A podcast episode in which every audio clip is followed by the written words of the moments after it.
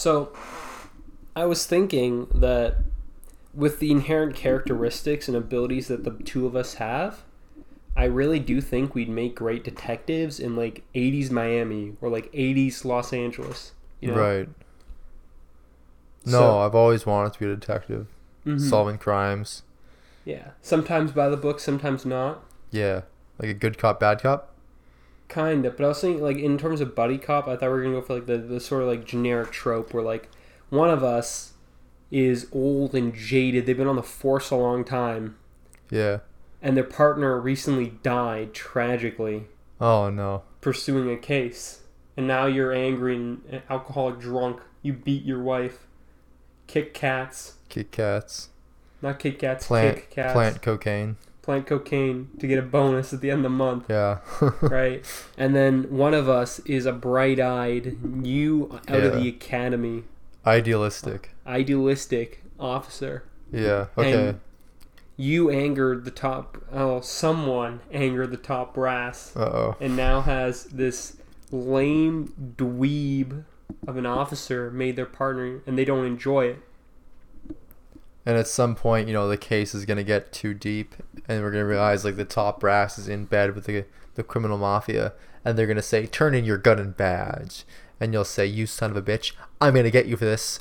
If it's the last thing I do, then you slam your badge on the table Mhm. and you say, "Private, come with me. We're out of here." Uh, they don't have privates in uh, Don't they? police academies now. It's a Oh, military term. what is the term? Just officer. Officer, come with me. We Yeah. storm out of there. Yeah, so I was thinking, um, my name.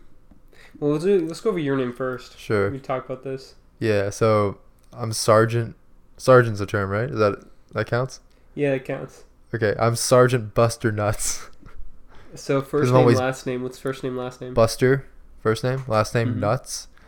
Um, Sergeant Buster Nuts because I'm always busting nuts of criminals. Mm-hmm. Uh, you're also racist. That, that was one of our character tropes we had going there. in I don't. In addition to being I don't know about an that. officer, I, I think I really wanted to keep my, my racial identity as Indian. Yeah, So as me Indian, but the only name I could think of was a Jack Offerson. yeah, Jack. Offerson. So even though my name's Jack Offerson, I am still Indian. Just making that very clear. So we have uh we have uh fucking I, I am Buster Nuts. There's Buster Nuts and then there's Jack Offerson put together as a team to solve the mayor's missing daughter. Nuts and Offerson. Nuts and Offerson. You're like Starsky and Hutch, but it's Nuts and Offerson. Yeah. Good cop, bad cop. Mm-hmm. Good cop, the mid cop? Tagline. The tagline will be like uh. Can it, wait? Can it be Christmas time? In, course. In, like Miami, because then Like Die Hard. You'll be like a nutcracker. Oh, that's good. That's Yeah. It, it, it actually doesn't like play into the plot all that much that it's Christmas, but they just have that because on the poster they want to make they have like a promo thing of you like breaking nuts in your mouth. This kid is like Corporal Busta Nut It's me busting nuts. or. Sergeant Busta Nut. I'm crunching nuts in my mouth. Yeah, and I, I'm just Jack Offerson, new new of the academy, Yeah. ready to rumble. Doesn't realize it's uh, the dirty streets of Miami. hmm Can't be cleaned up by one man alone. Yeah, and I have to learn that some things you just gotta let go because I um we'll, we'll play this. So, um, okay, I'm gonna be following you to your first case, and then you're doing things not quite by the book. Yeah. this. So you interject. You're like, Okay, Sar- Sar- Sergeant, Sergeant Nuts. Uh, Sergeant Nuts, um, where where are we going? How are we gonna find the mayor like this? We're trying to find the mayor. Mayor's daughter. Wait, what, do we, R- remind me again, Private. No, officer.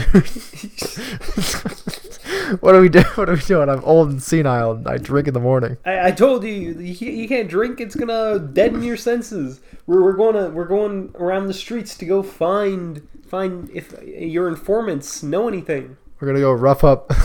Yeah, we're gonna rough a man up. We're gonna rough up the dog, the dog cage fighter.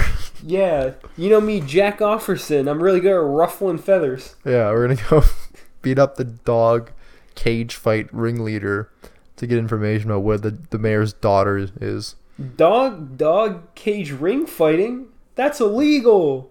Yeah, but they I But yeah, I put my dog in there. You you put your own dog in this dog fighting ring? yeah, I've been You're supposed to be a police officer, damn it.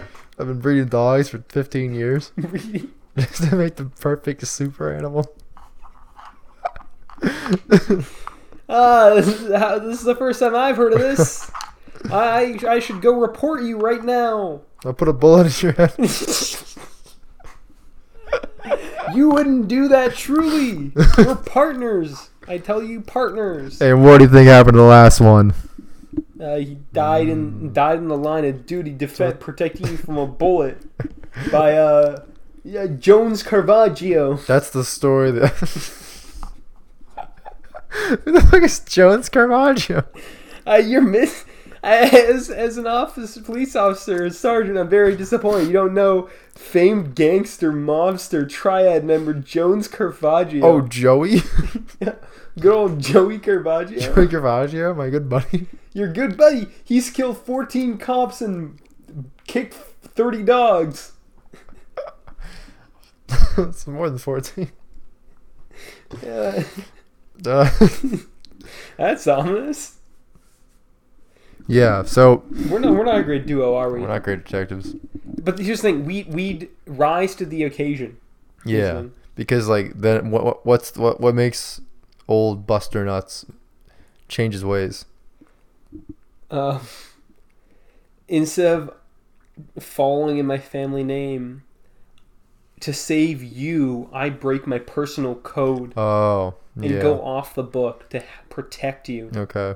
I know that I, I like let the guy with the mayor's daughter go to save your life. Oh, I'm like, oh, this guy is a good kid. He's a good kid. He's a good kid. Okay, okay.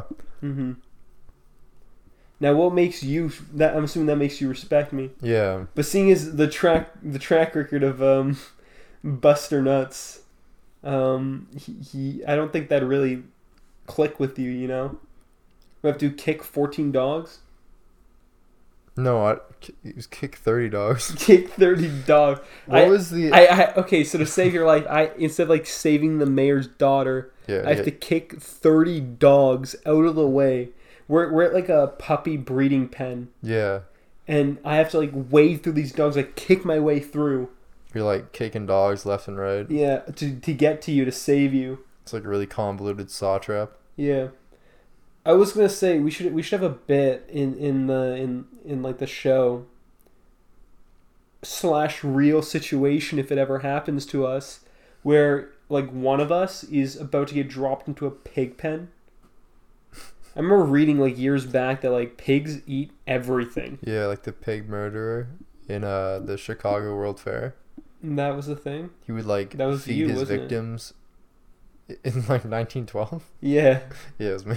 Yeah. he would like feed his victims to his pigs or something, and they'd be like no trace because the pigs would eat every last bone or whatever. I, I think I heard they don't eat teeth. No, they do eat teeth. There's something they don't eat. Clothes?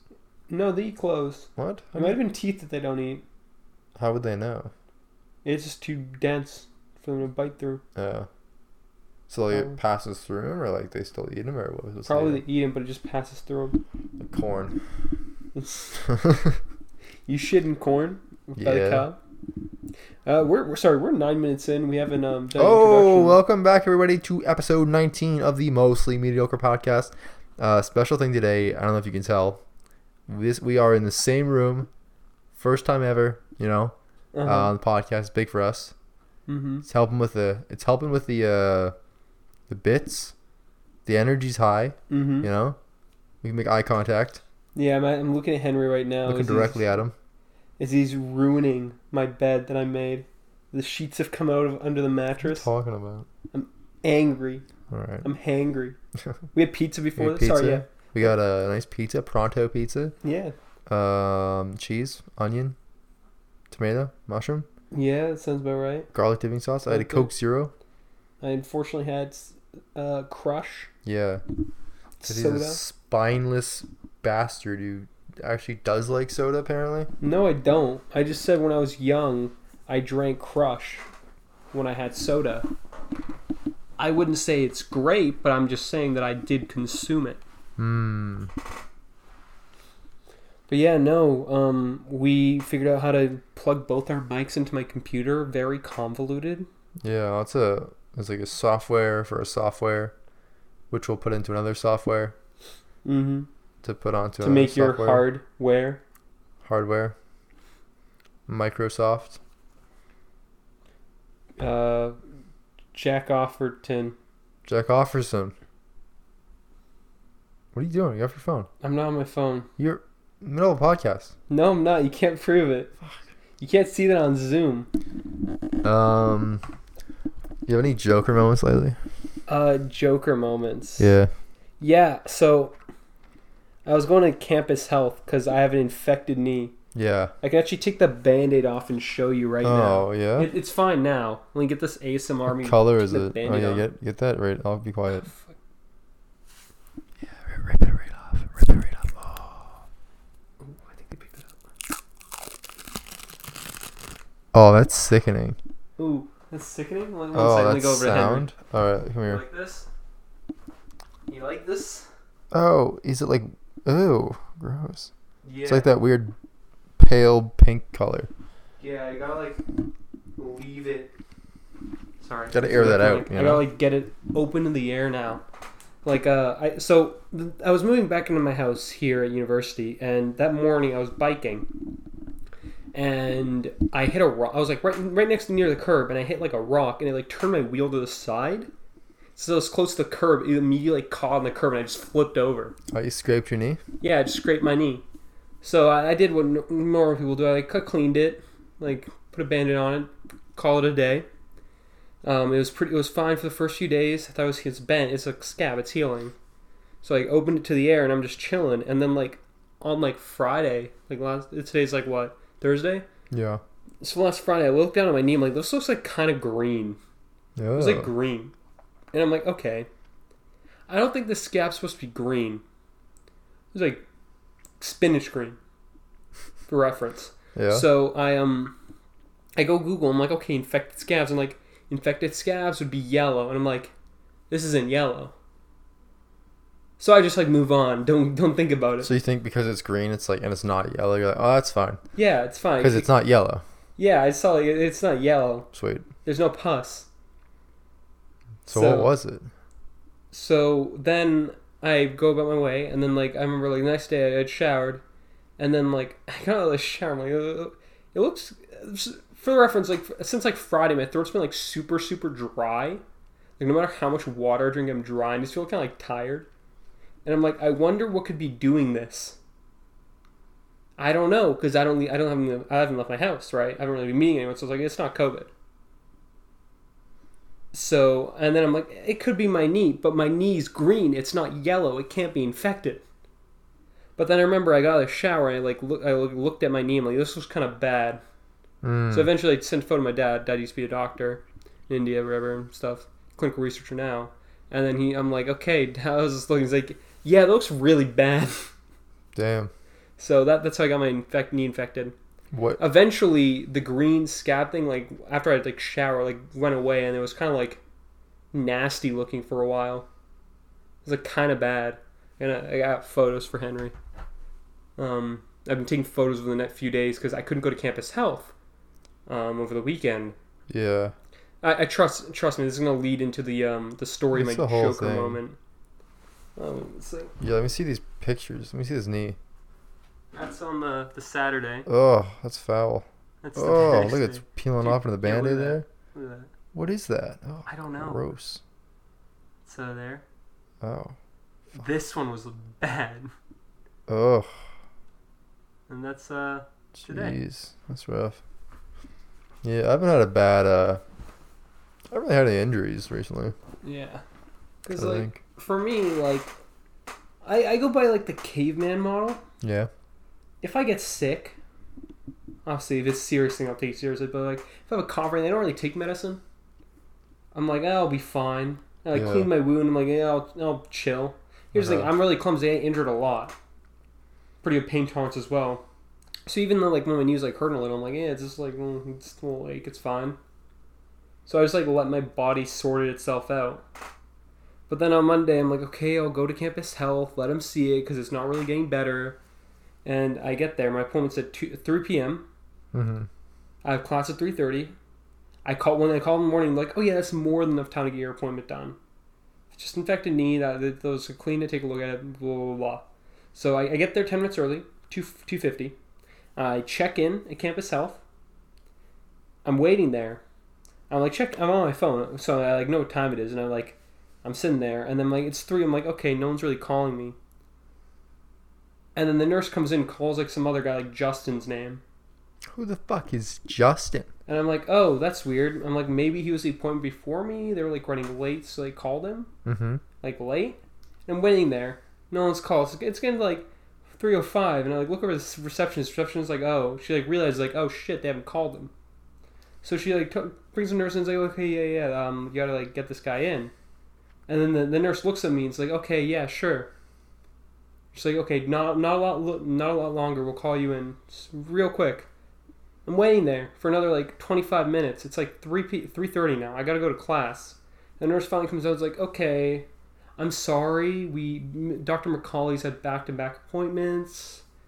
Um, we haven't like we weren't able to get you in, which is really bad. And she she has the gall to say, um, I don't. She was like talking to a receptionist at this point, not not to me. And she's like, yeah, I like came in at th- I like look, came out here in the waiting room in three and like called out his name, and they didn't answer, so I called the next guy's name to get him in, and I'm like, what the fuck? I was sitting there. I, I you didn't call my name at all. a lie. That was a, a bold faced lie. Both the receptionist and then she said it to me again after. They were in on it. They're both in on it. You know? Yeah, and I'm like, what the fuck, man? Um, and then she comes back and she's like talking about more stuff. It's like, yeah, so, um, she tells me, so we can't fit you in right now, but you could wait here in the waiting room until we close, and if we get an opening, we can fit you in there. we Just- don't know when. Just awful. Yeah, and I'm like, oh, so you can't just like fit me in now? Like just move the other guy later? Like, no, we can't. I'm like, oh, that's bullshit. And then I'm leaving. I like they booked move my appointment on the Wednesday, and the thing that just gave me a Joker moment is she's like, not even her like trying to pin pin the blame on me. It's her saying, yeah, your infected knee, it's pretty bad. You should really, you should really get that stuff checked out. She she hasn't seen it. It's like in a band aid. But she's just saying like, yeah, infected knee, you should take him seriously, get him checked out. I'm like, what? You're the fucking reason I can't get it checked out. Yeah, That was my Joker moment. that's great. That's like There's also the time when I was like twirling a sign and a bunch of kids swatted on my hand and beat the shit out of me yeah. when I was in a clown costume. I remember that one. That was pretty big. And then Not as important as my, my knee though. Obviously. no, obviously, I was. I- I had a similar situation like Campus Health. Where I got there and I was like in line. I walk up to a receptionist, and she's like there, and it's like, okay, I check in. Hi, I'm here about. I had like a fucked up toe. I've been running a lot, and like my toe, like my toenail fell off, turned black or something. It's kind of, kind of weird. You didn't see that? um, and like I was like I checked in and like as soon as I was done, she was like, "Oh, and by the way, don't check in here. Go to like this computer in like the corner that I didn't even see and check in there because I'm busy." And I was like, "What?" There's like a big sign. It's like line up here, check in here. And I was like, "What?" You tell me that before, Yeah, it's a little wacky. you know? Like uh, normally I've had like pretty okay experiences with them, but this time I was no, it's You not know, good. sometimes you just catch people on a bad day. Like my bus driver, the other day, he was like, He didn't stop for some reason. He couldn't like go slower than forty kilometers an hour. no, like what was happening? He's uh, he would like yell at the bus, the people in the bus, like about the crosswalk, and he's like, just so you people know, once the crosswalk starts flashing red, you're not supposed to enter the intersection. Like I don't know if he's mad at like maybe because like it like causes traffic and people can't get across, but it's like whatever, man. It's a campus full of people. Like put the cars first, people first. You know? You tell me to get some bitches. Yeah, I was thinking about it. Oh, so you're thinking someone get some bitches? You really use the word "get bitches"? That's so disrespectful. No, You're so disrespectful. I Why would you say that? you said it. No, I didn't. Play it back. Are you just trying to say that because I'm a POC? Who's like the politician? You. But yeah, no, that's that's quite the Joker moment, I guess, for you. Yeah. But um. Yeah, no, it's been a week and a bit where I'm like, what the fuck is going on? I don't remember anything anymore. Yeah. Tired. The weirdest thing you you have in person classes, right? Yeah, yeah. Most of my classes are super small seminars, so most of them are in don't know, person. but like it's my it's so weird because like we have like I'll have like full classes like eighty people, and like there's no restrictions in classrooms for like distancing. But then as soon as you're out of the classroom, there's a restriction, mm-hmm. which makes like I don't know like doesn't really make sense, right? Like you tell me I can sit next to like a foot away from eight people in a classroom, but I as soon as I exit that threshold, I, I can no longer sit next to them. It's like well, Yeah. Oh god, there's so many weird and like contradictory like messaging that's being sent by like USC here. So for reference, um the university in the opening week, they've held multiple raves. yeah. Like full on raves in the welcome week. concerts. Yeah. Well, like the setup they had was like there were like two locations, and like you're supposed to just kind of like sit down and Mm. watch. But it's like you're gonna tell a bunch of eighteen year olds who've like been virtual on high school for a year and a half to just sit down while like a concert is going on. That's like besides the point though, because like I've heard, like I was speaking to some of my soft friends, and they were saying that um, there's like one one of them who's been softing for like the past four years. She's been at Wa- well, past three years because she's in her fourth year now, softing for every year she could. Um, she was saying that compared to all previous years, the frosh this year are feral. Her words. Because They're they've just, been They're just up. disrespectful and violent. Oh no, that's awful. Yeah, but um, well, the point I was saying was like, so USC has like these mixed messages. We also apparently here at our university and quite a few others in in like uh, Ontario. There's been like big like thousand people like street parties supposedly. Yeah. There's like one at a street near our university, and there's like some up in like uh, another university up north. Oh, the Broughdale stuff. yeah, Broughdale, and there's like Oh. apparently Aberdeen and Queens was Yeah. covered. I heard a story I was trying not to about. dox us there by saying Aberdeen, even though I already already we or Broth, even though I knew we already docs were at Western. Oh yeah. Well, it's Yeah. like I mean, everyone who listens to this podcast knows where we, we go to school.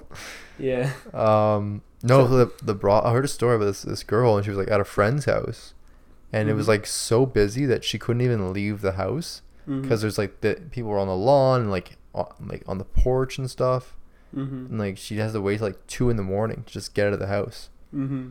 That's crazy, hey? Yeah. It's awful.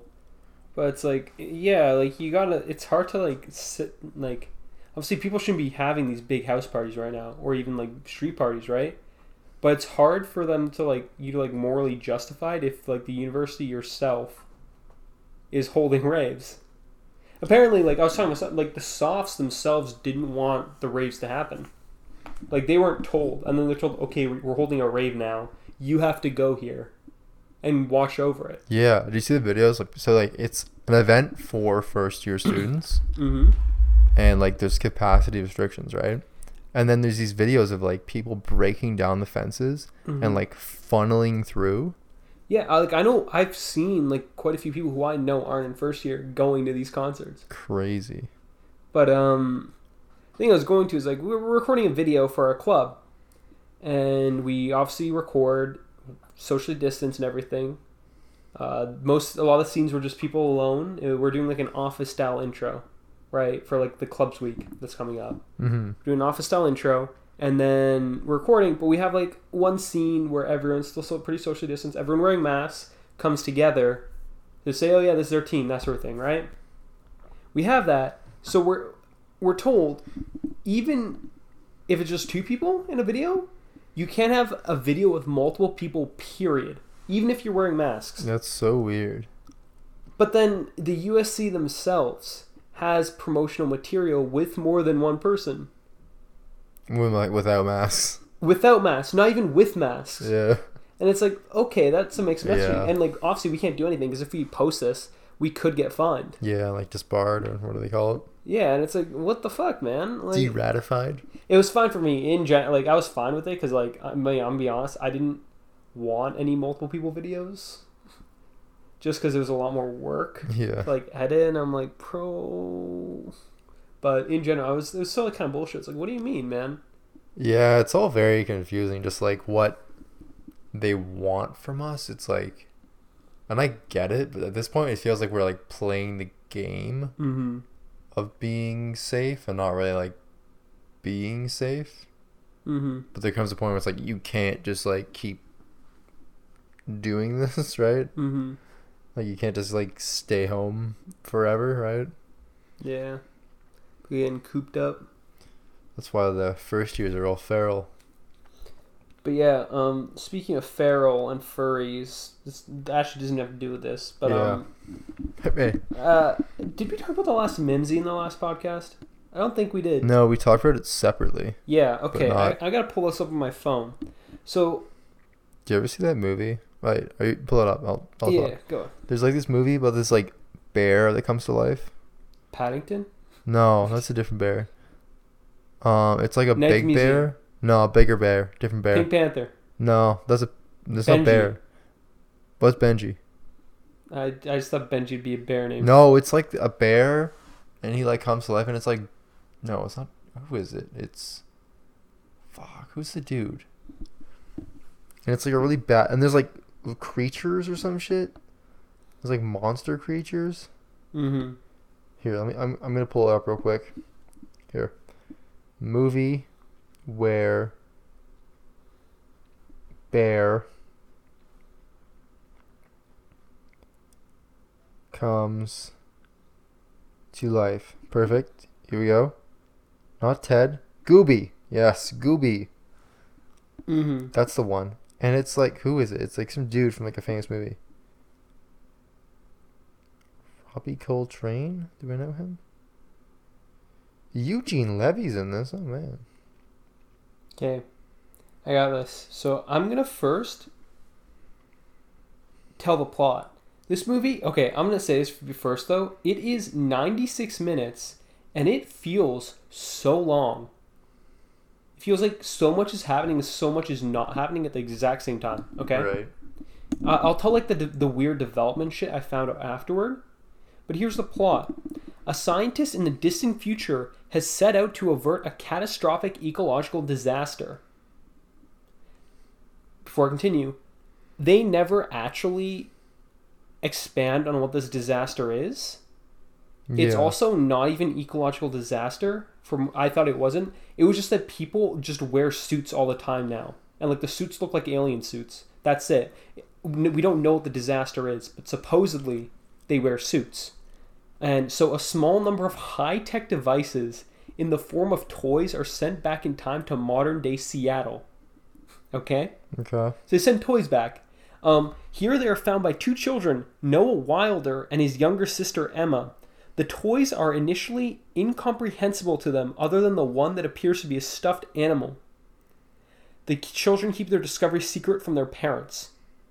Emma becomes telepathically connected to the stuffed rabbit Mimzy, which um, imparts knowledge to her. The children gain genius level intellects and psionic powers. Thanks to her link, Emma develops the more advanced abilities. Only she can use the spinners, which can float and produce a force field. Noah can teleport objects. Emma describes herself as the chosen one, but names Noah as the engineer, without which she cannot build the bridge to the future. The children's parents and Larry White, Noah's science school teacher, have now discovered the devices and the children's powers. By mistake, Noah causes a power flash, uh, power fla- blackout over half the state of Washington, alerting the FBI to their activities. The family is held for questioning by secret agent Nathaniel Broadman. Just such a fake name. The Mimzy is, rese- is revealed to be artificial life utilizing nanotechnology created by Intel. For reference, at this point in time, this is like 75% of the movie. That's what that is. What? Yeah, okay. So Emma relates the sorry, relates the dire message. I think it's supposed to be relays. None of the other Mimzies had returned to their home time. Now is now the Mimzy is beginning to disintegrate and needs to convey uncorrupted human DNA to the future in order to correct the damage done to NDA or to DNA, sorry. DNA by ecological catastrophes. Wait, so For reference, this part is not referred to in the entire movie, and the fact that Mimzy's dying. so what do they need? What what is the future trying to get out of sending toys back to the present? I'll get to that. Like, has that has that been explained in the movie or like? No, it just said that at this point they like we only find out now that they need DNA. Why do they send it back as toys? Actually, no, they don't even know they need DNA at this point. They just know that the, they all we know, sorry, is that the fucking rabbit, which at this point, from what we gather, hasn't even fucking done anything, just needs to go back into the future unless if they don't, Mimzy dies. Who's Mimzy? The rabbit. So the rabbit has to go back to the future, or the rabbit dies. Yeah, it just Isn't the rabbit like a robot? Yeah, I don't know. Okay. So the FBI do not believe them. So Noah and Well, Emma duh. use their powers to escape. Mimzy absorbs a tear from Emma, which contains a girl's DNA. Via the time portal they have constructed, Mimzy returns to the future. Later, Noah's science teacher witnessed Mimzy leaving the present says he saw numbers, a reference to a previous dream in which he had he had which related to him the winning lottery numbers. Sorry, the Wikipedia page is grammatically incorrect. Wait, so he sees he dreams that he won lottery numbers, and then as the Mimzy is traveling back to the future with the young girl's DNA in the form of her He tears, gets more lottery numbers. he sees the numbers, and then does he win the lottery? Yeah, he had missed out before by never buying a ticket. That's not missing out. That's just Like he, he dreamed in the past after he went on a trip to. I'll I'll I'll, I'll talk about the the side characters later, right? okay. Uh, but uh, Mimzy had per, in the future, Mimzy had provided the genetic information required to restore humanity both physically and mentally. And then at this point, at the end of the movie, for some reason, two humans wearing alien suits take the suits off, and then go open like a blinding open a blinding bright door. And then later, it shows like this one chick like reading this story to a bunch of children about the Mimzy and the kids fucking fly away. They just float in the sky and float away. I don't know what the fuck is going so on. So the the alien was They're actually humans. future humans come at the end of the movie. yeah, they're shown at the end of the movie. Why didn't and they for just some come there reason, in the kids can place? fly now. But why why didn't the the the future people just come back themselves? Don't know. It doesn't explain anything. So for for the the rest of the explanation, right? Most of this movie, nothing fucking happens. The kids aren't that interesting, but supposedly from it doesn't say in the Wikipedia here, but they need the DNA. So what apparently in lore, in Mimzy lore, Okay. both Noah and his sister are the two last pure children on Earth. And that's why the rest of the Mimzy sent back in time didn't work, because the children weren't pure. Like they're not DNA pure or like I think it's supposed to be like mentally pure. Like they're But they want nice. DNA though, right? Yeah, I don't know, man. They just need that. Fuck. So also, fucking Noah gets the power to communicate with spiders, by the way. Yeah. and he creates a science fair project by contr- by writing code on a computer and then conveying that telepathically to spiders, and then the spiders build something for him. Oh. What the fuck is going oh, on? yeah. Like you don't know what the fuck is going on in this movie. I feel like I've seen this, but I don't. I don't think I have. The, the teacher, by the way, is the guy who plays Dwight. yeah, Rainn Wilson. Yeah, Rainn Wilson. Oh, yeah. But like the part when they go to like the the FBI's that lasts like thirty minutes, not even thirty, like the past like twenty minutes. They also steal a car and run. Like when they create the portal, they like steal the Mimzy, take a fucking truck, drive from like the secret compound held by the FBI all the way back to their cottage where they found the Mimzy, create a fucking portal, a psionic portal back through back into the future and then send it back. That's what happens there, right? But here's here's the weird thing about it. The movie feels tonally weird. Like if you look at reviews, right? If you go to Letterboxd, for example, everyone, some people say like they were scared of this movie for some reason. It just has like a weird sort of vibe. Like my this is I, I originally watched this because Alex kept bugging us. I'm like, oh, I'm like, do you want to watch a movie? You know, I say the last Mimzy. which fuck what, uh, before I was like, what the fuck is the last Mimzy? So we finally watched it to appease him, and it, it like feels atmospherically like it'd be a better horror movie. Oh, okay. And I was looking into it, right? And it's directed by Robert Shaye. Do you know that name? Robert Shaye? Yeah. No. So, What has Robert Shaye done? turns out Robert Shaye is a big shot because he's the co founder of New Line Cinema, Oh wow. the big ass company, right? What other movies has he directed? So, he hasn't directed a ton of other movies, but it's about everything that he's produced Mm-hmm. and played a role in creating. He is he helped he produced every single Nightmare on Elm Street movie Okay. and was like one of the main reasons that movie ever got made. He did Teenage Mutant Ninja Turtles and also the Lord of the Rings. He produced those. And it appears I was like, okay, he probably just put a fucking put his name on it, right? But it appears that he put like a sizable amount of effort into it. He also did Alone in the Dark, the horror movie, which is apparently a cult horror like film that's like very popular. But um, he was like he was also the executive producer for Hairspray, which is popular, right? I know it's racist, but it's popular. But like all these like very very popular movies, like Freddy vs. Jason, the entire Nightmare on Elm Street video, Lord of the Rings, Hairspray, fucking Mortal Instruments. He's the producer for every single one of these movies, and it doesn't make sense that he'd fucking create the last Mimzy. Hmm. He was also, by the way, given special thanks for in Magnolia. Oh. I'm reading here a little New York Times about the last Mimzy, and it says. Um, oh, sorry. One last thing. Yeah. Uh, sorry, I, I forgot about this one. He was the production manager in charge of SpongeBob SquarePants at one point. Like the show? yeah. Oh, shit. Sorry, go ahead. So they're saying the last Mimzy suffers from jarring product placement aimed at parents rather than children. Did you notice that? No. I, I, I was like too busy, like, what the fuck is going on? I didn't even notice it. Oh, okay. Maybe I'm not a parent, that's why. Hmm. But like nothing happens. All that they don't actually even really tell you shit about the fucking alien, like the future people. You only find out that it's like a robot. Before, like you just think it's like some weird fucking teddy bear, right? So, like, You only find out it's a robot when they go to the FBI facility, and then the FBI guys put it under a microscope. They zoom in really far, and there's a tiny like nanomachine microchip that says Intel. Intel? Yeah, Like, the last Mimzy was made by Intel. so it's just like a robot. Yeah, we had nanomachines. So it's not a teddy bear. I'm like, what the fuck?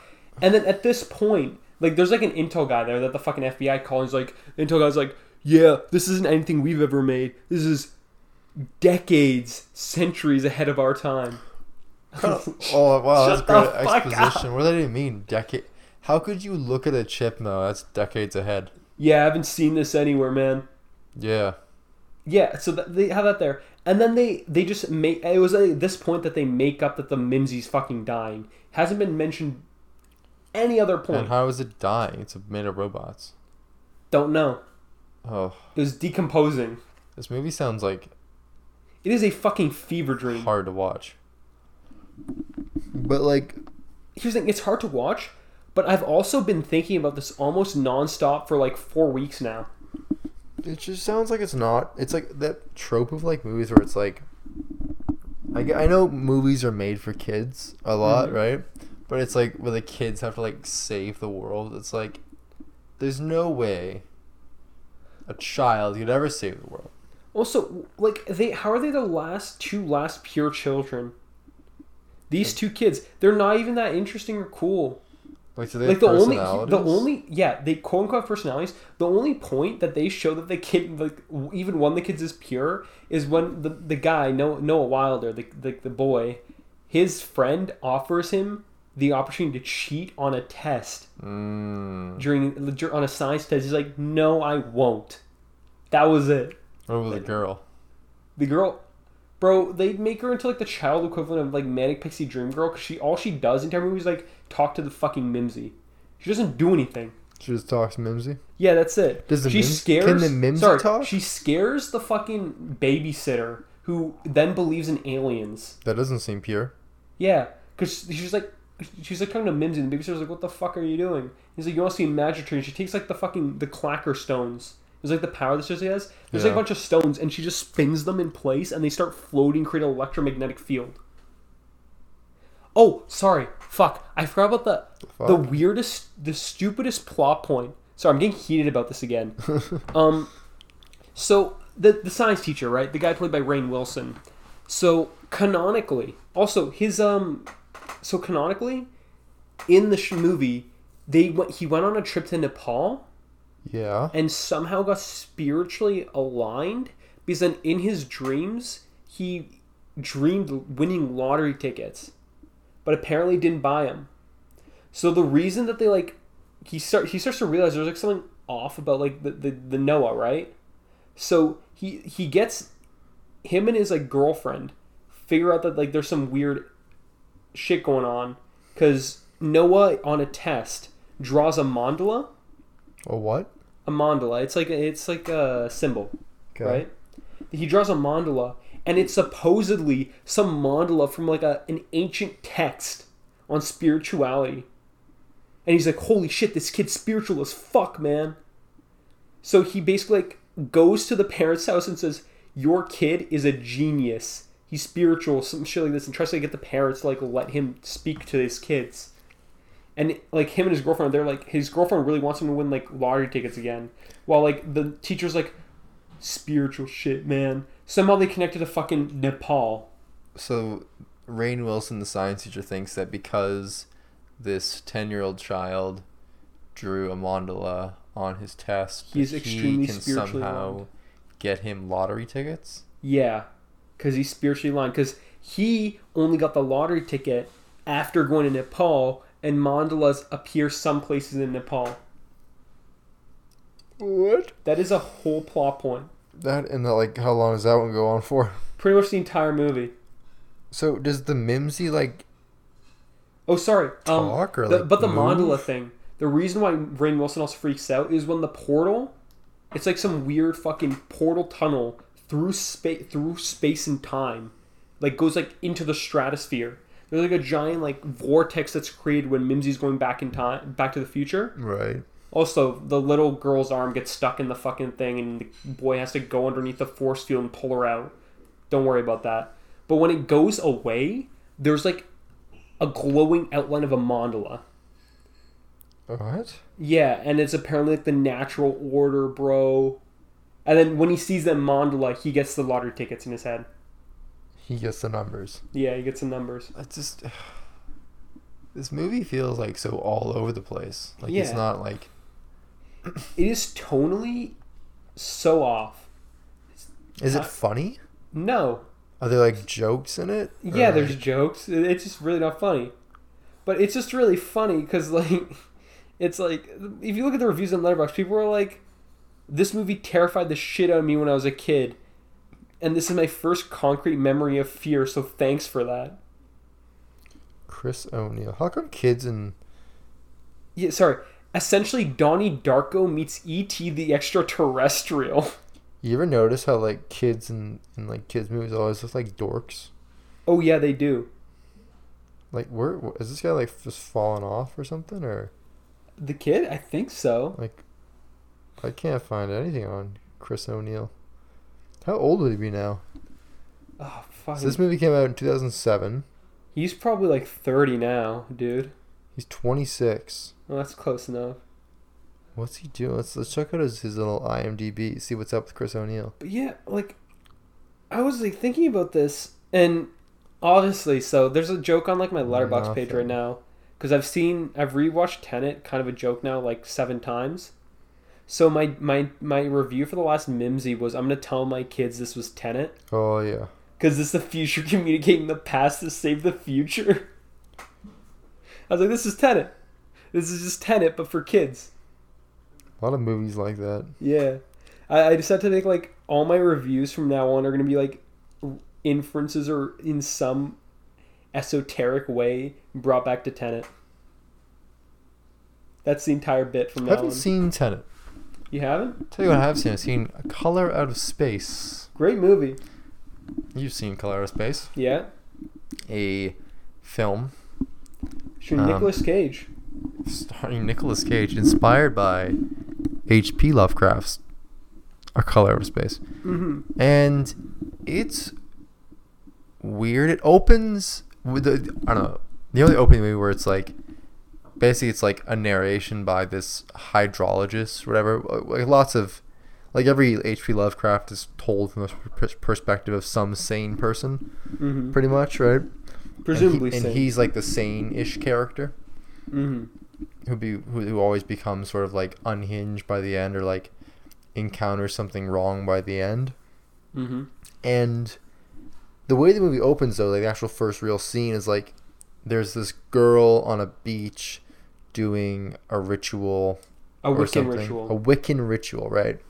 And then there's a horse tied up, and just the way it's filmed makes it look like so low budget value.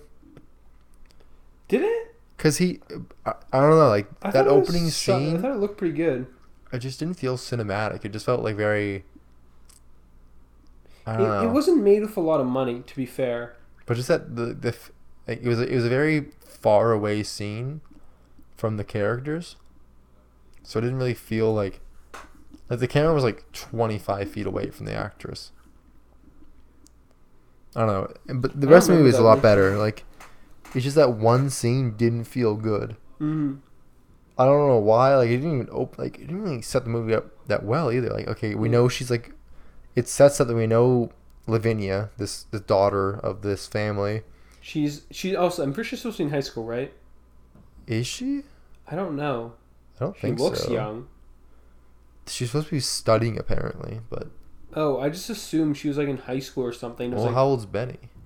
the the PhD guy. Because I was gonna say, oh, Benny the son. Because I thought you were saying like, so there's this PhD student or whatever who like looks in his like mid to late twenties. He's not a PhD student. I thought he was. He's he's working. Oh yeah, sorry, he was like, working. He was like a, a surveyor. Sorry, who's like very clear, like in his like late twenty, like or mid to late yeah, twenties. he's like thirty. They they do like some weird like relationships or like flirting stuff. I think between him and Lavinia, but I was under the impression that Lavinia was like a teen. I'm like, this is weird. I thought Lavinia was like an adult. Oh, I I don't know I, I'm not sure though. they they portrayed her as if she was like, oh yeah, just a teen who's into cult shit, manic pixie dream girl. Yeah, I haven't read the story, so I don't even know what the inspiration are. But like, I thought it was pretty good. Like, I liked the plot. So, for reference for the audience who's listening, Color Out of Space, the original story by H.P. Lovecraft, and this movie, it, it has to do with a meteorite that falls into like A farm. into a farm, and in the movie, it's it's on this alpaca farm owned by this guy, and he goes into their well, and from the meteorite, there's this color, get it, color out of space, that is indescribable to mankind. It is supposed to be so out of this world, so otherworldly that you can't Yeah. describe it, and it makes you go go crazy pretty much. But in the movie, it's just like a red pink. Yeah, it's like this bright pinkish thing. So i it, for film, this is ob- obviously it's Lovecraftian, but in general, this sort of film, the genre is the cosmic horror. Mm-hmm. In general, it's very hard to convey. yeah. The only the be- the way I'd say is like the best cosmic horror film I've seen. Color Space is great, but the best one I've seen is Annihilation. That's the closest, both thematically, visually, and in practice, to cosmic you know, horror. I feel like A Color Out of Space and Annihilation are similar in the like the theme of like an entity from space Yeah. causing genetic mutations. Yeah, that that's really that a lot. That's like that sort of theme is all, is shared a lot in a lot of cosmic horror stuff because it's like something undescribable, some sort of eldritch thing happens. Yeah, it's changing And- what we think we know about nature. Yeah, and it's supposed to be something that's like foreign and unknown, like you can't quite describe it. And I, I'd say like obviously Annihilation is a lot bigger budget. For a movie that is made for a lower budget, I honestly thought that Color of Space did a great job. Yeah, It, it has its, had its faults, but it had great moments. like the cat, all the characters seemed interesting. hmm And you see him just like change and go kind of like weird because Nick Cage does this really well, obviously, but like go weird over the like the influence of this color. Yeah, Because like the day it comes in, like everything goes fucking bright pink, and then for the rest of the movie, there's like this like pinkish glow. and it Like get the, the builds normal and like builds. banal yeah. like dark colors of like this this deep forest farm, whatever. It's just like glow pink. It turns like neon. It's like okay, this is yeah, weird. and like over time, you notice like these flowers, these like Mhm. red flowers, just keep blooming and blooming. Mhm. And like by the end of the movie, they've like overgrown everything, Mhm. um, which is really cool. and and then it really direct, goes to like the people itself. There's this uh, great scene where um the this is spoiler territory obviously, but like the mother the, the scene where like the mother is cooking, she's like cut chopping carrots. Oh, that was great. and she like yeah, co- chops off her finger. That was a great scene. because she, she didn't even notice. Yeah. Yeah. she didn't even notice, and like the the reveal of that I was like, holy shit, man, that's good. mm-hmm. They have this scene where like she turns into like an eldritch monster. Well, yeah, like because the way this like entity from space operates, it like we we learn what it's trying to do is basically like it's like from an alien world, Mm-hmm. and it's trying to mutate the life on in it in this forest in this farm mm-hmm. to be like its home world. Mm-hmm. And, And, obviously, in, in the original Lovecraftian, that's not really what it is. The Lovecraftian story. I'll have to It's like an it. adaptation of it. I, okay. su- for most Lovecraftian stuff, there's no real explanation. Period. Obviously, they have to provide one here because this is a film. Well, some are pretty thorough. Yeah, but like, like more Cthulhu-based stuff. I've, I would love to see a like a whisper in dar- the whisper in the darkness or a whisper in darkness mm-hmm. made into a film because that one's actually really cool. Mm-hmm. And I think like seeing cosmic horror like this, like Color of Space, do well because this originally seen as a movie that can't be made. Do like a pretty good job makes me feel Mm. more confident we will get mo- like those movies for those. Yeah, there was a, a show called Lovecraft Country Uh huh. on HBO. I think did pretty well. I'm not sure if it's like actually about Lovecraft, but I feel like the name implies it is. And I think there's some Mhm. sort of it like is from from what I've heard of it. It is. I think it didn't get Renewed? Another, it didn't get renewed. mm, it sucks. I should watch it. I heard like the CG was pretty good in it. It showed its faults at some points, but it was like passable. yeah. But yeah, it's like a lot of the Lovecraftian stuff is like just so much more suited to print media because obviously like it's up to you- the reader's mind. yeah, it's up to the yeah, reader's mind. yeah. If there's something that's indescribable, that's a lot more accessible if you're reading to like imagine than if you're being shown it. Because for color space, like you can't really find a color that just looks weird. Which I think like they did the best they could if they like neonish like reddish pink. Yeah. The they having the glow the entire did really well. But that's when you when you think of like the shimmer in Annihilation, that was done just really really well because they weren't they had to show this like otherworldly like material everywhere, right? Mm-hmm. But they weren't limited to one color, so they can have this shimmer visible everywhere. yeah, they kind of use that shimmer effect too for in a bit. In uh, Mm-hmm. I feel like Color to Space must draw on Annihilation. Mm-hmm. Uh, let me just search up when Color of Space came out. Was it not recently? Uh, I think it was like 2018 or something. Let me check. And that. Annihilation was like 2017. Sorry, Color of Space was 2019 in on Netflix, and then Annihilation was I think in 2018. Yeah, 2018. Okay. So they maybe would have been in production around the same time. Hmm. One was yeah, Annihilation was Alex Garland. Color of Space was a guy named Richard Stanley. Hmm. But God, there's there just like this weird movies. I, I've been really feeling like I want to watch more of them. And Color Out of Space specifically, and seeing Nick Cage in that really makes me want to watch Mandy. Right with the Nick Cage. He's. I mean, Have you seen it? Nick Cage is really good at playing crazy people. And not just crazy, it's just very expressive characters. Which I guess is shown a lot more and more hinged characters Yeah, They're crazy, I, I but- did feel like his character wasn't very consistent. in Color Space. Yeah, and maybe that's owing to like the fact he was going crazy. Mm-hmm. Like at the end, like I think his performance at the end, where he was like in the house and he thought he was talking to his family. Oh, that was good. I thought he was doing a really good job there, but like the, scenes where he the just sort of like for Lavinia as well did a great job. the what? The actress for Lavinia. Oh yeah, but the scenes where he was just like trying to be super expressive and just like yelling, Mm-hmm. it, it felt like it came out of nowhere. mm-hmm. You know, he like he, he kind of sets he's kind of set up as like a very down to earth sort of guy. calm, you know, funny almost person. Mhm. And so when he's angry, it's like you're kind of like, what what are you doing? You know?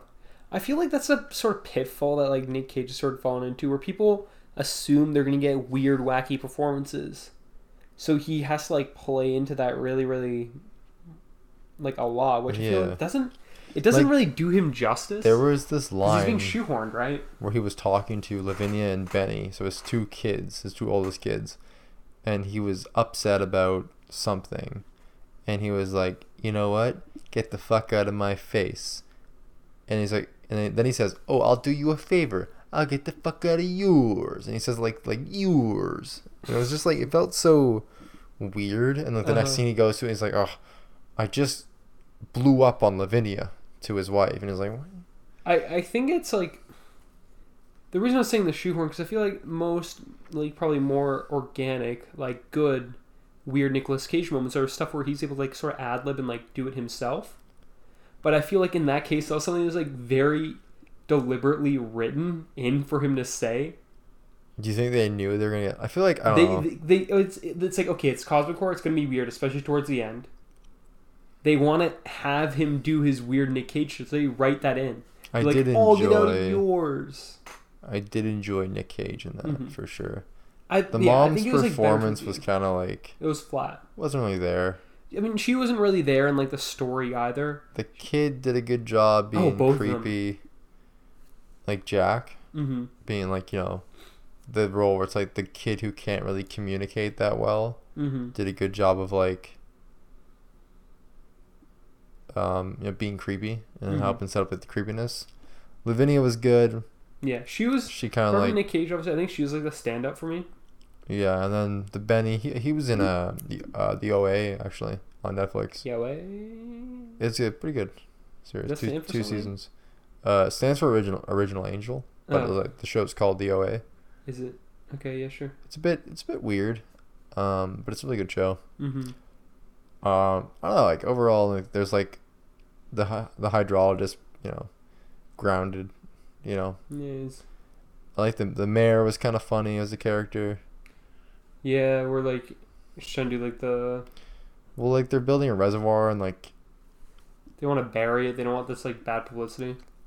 yeah, because like the groundwater is contaminated. They don't know what. The the effects were really good in the movie. I'd say, Yeah, like for the weird like tree monsters. yeah, they definitely had a good budget there. Like they used it sparingly enough. Mm-hmm. Like they never really show like what the the body horror is Mm-hmm. until like near Yeah. the end. like they the- keep it very hush hush. Like any scene you see of like a dog or a cat that's been Mhm. like mutated by this force is like very quick. They don't ever show you the alpacas. I don't think What do you mean? the alpacas in the barn. No, they do. They did show what they'd become. They show to they come. Oh yeah, they did. Fuck. But that's like that's that's the big reveal, Mm-hmm. and it's like they're all melded together, and like you can see their heads like flailing back and forth. Mm-hmm. Yeah, Like maybe. Here's the thing. Like they maybe could have made it more horrific, or like more akin to love actual Lovecraftian. Its Lovecraftian roots if they showed it less. But it's so much harder to like describe and like describe when they can't like tell you directly what it what's happening. Because then they'd have to show like you not seeing it, like you, the character, the re- reaction of the characters, which is where like I guess like towards the end of the movie when you get to see the characters like reactions to things, it's better than if you just see it just straight up, you know. yeah. No, I think they, they did a good job. Yeah, I, I really enjoyed it. Like I, like four stars. I'd say out of five. Yeah. It's a solid movie. I enjoyed it. Oh, it was kind of long, eh? Yeah, it was like two hours. Yeah, it was paced pretty good though. Like hmm It, it felt like slow, but like in a deliberate way, if that makes sense. Yeah. Hmm. Yeah, it was quite a thing. Quite the movie. I was gonna say we should um watch Mandy. That's the which one? No, that's uh that's the other Nick Cage one. It's apparently very. His like wife gets like killed and he wants revenge. Oh, okay. Is that the one that's all orange? It's all like pinkish red. Pinkish red. Yeah. Is it orange? Yeah, it's like pinkish. Okay. Very angry and weird, supposedly, I've heard. This one. That's the one. Yeah. Yeah. I've, I've heard like some weird. I've like seen a few scenes from him. Like, yeah, this looks good, dude. God. At this point, it's like there's so many movies for me to watch, and so little time. You know. Yeah, cause like they're long, you know. Mm. It's like if I get sleepy so early now, so I sleep around like 12, 11, 12 now. So. Talking about. Hmm? You're about like eleven. Me? Me. Oh yeah, fuck you, bitch. What are you gonna do? Stay up later? Yeah, and it's like I don't want to, so I'm like no. You gotta go to bed and then go to sleep and then get up early and do the drink the coffee and uh, You only work in the morning. See, I drink the coffee, eat the yogurt. I feel like I've just made my body hopelessly used to low sleep. Right. Like even like when I was most productive, like a couple years back, it's like the time when I was most productive. I'd like sleep around like twelve thirty to one, some point between there, like twelve between twelve and one.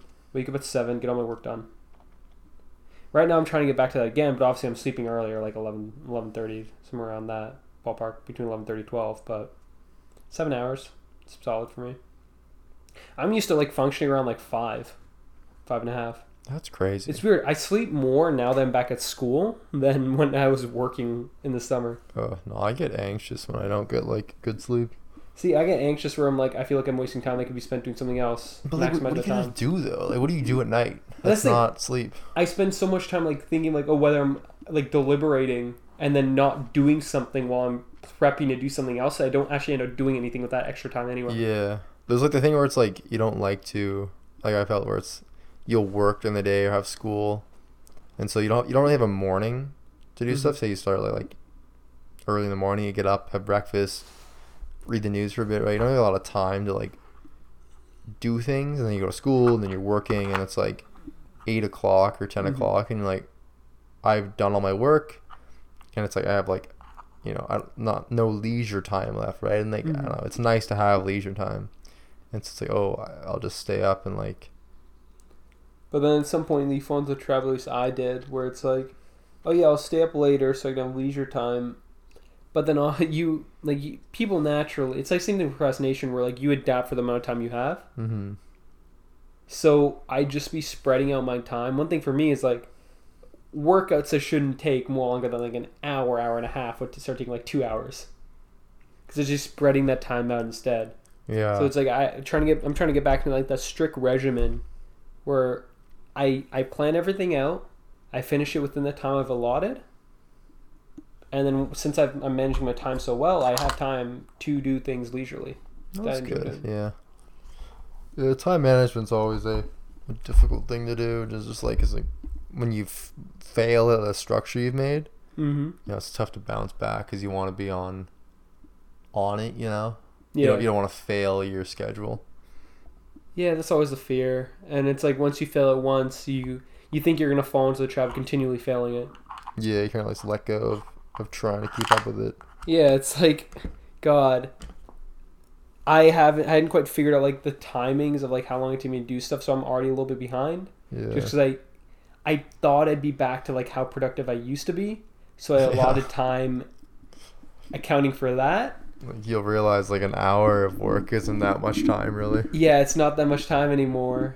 So like, to do like for example like, twenty five percent of my reading, it take it'll take like, an hour. yeah. Reading especially is like takes so long. Because Mm-hmm. like obviously I could just skim through it, but then what I like to do is like the first time I read through it, I like to when I read through, it, I like going one time where I like I like skim through it and like highlight at the same time, but then I'll read over the same thing again almost immediately, Yeah. and then make my notes. Mm, Like I'll go through a section and then highlighting and reading through, like trying to comprehend and understand it.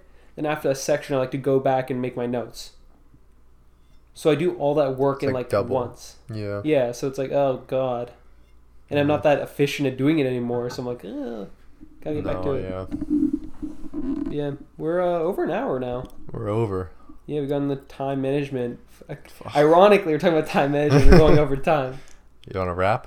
Yeah, well, that'd be good to wrap. All right. Well, thank you for joining us, everybody, on episode 19 of Mostly Mostly Mediocre Mostly Mediocre Wrestling. Let's do podcast. Mostly Mediocre. Hopefully, um, you'll be seeing more consistent podcasts with us. We've Yeah. the in-person thing. You know, next next week, but hopefully, Yeah, episode 20, big 2-0. big 2-0. That's exciting. and XX. it's on me because Henry's the respectable one. If I got, I gotta get my shit together so we can record the pod Mm-hmm. for our loving fans. Our adoring fans. Maybe one day we'll do a live show at Yuk Yuk's. Yeah. We'll have to write some jokes. Write some jokes. Okay, what do you cross? What do you get when you cross a man with a stick? Blind man. I was gonna say stick man, but a blind man's probably better. man. I didn't think I'm not good on, on spot. You put me up to this, but yeah. All right. Peace out, everybody. Take Peace care. out. Bye. Bye.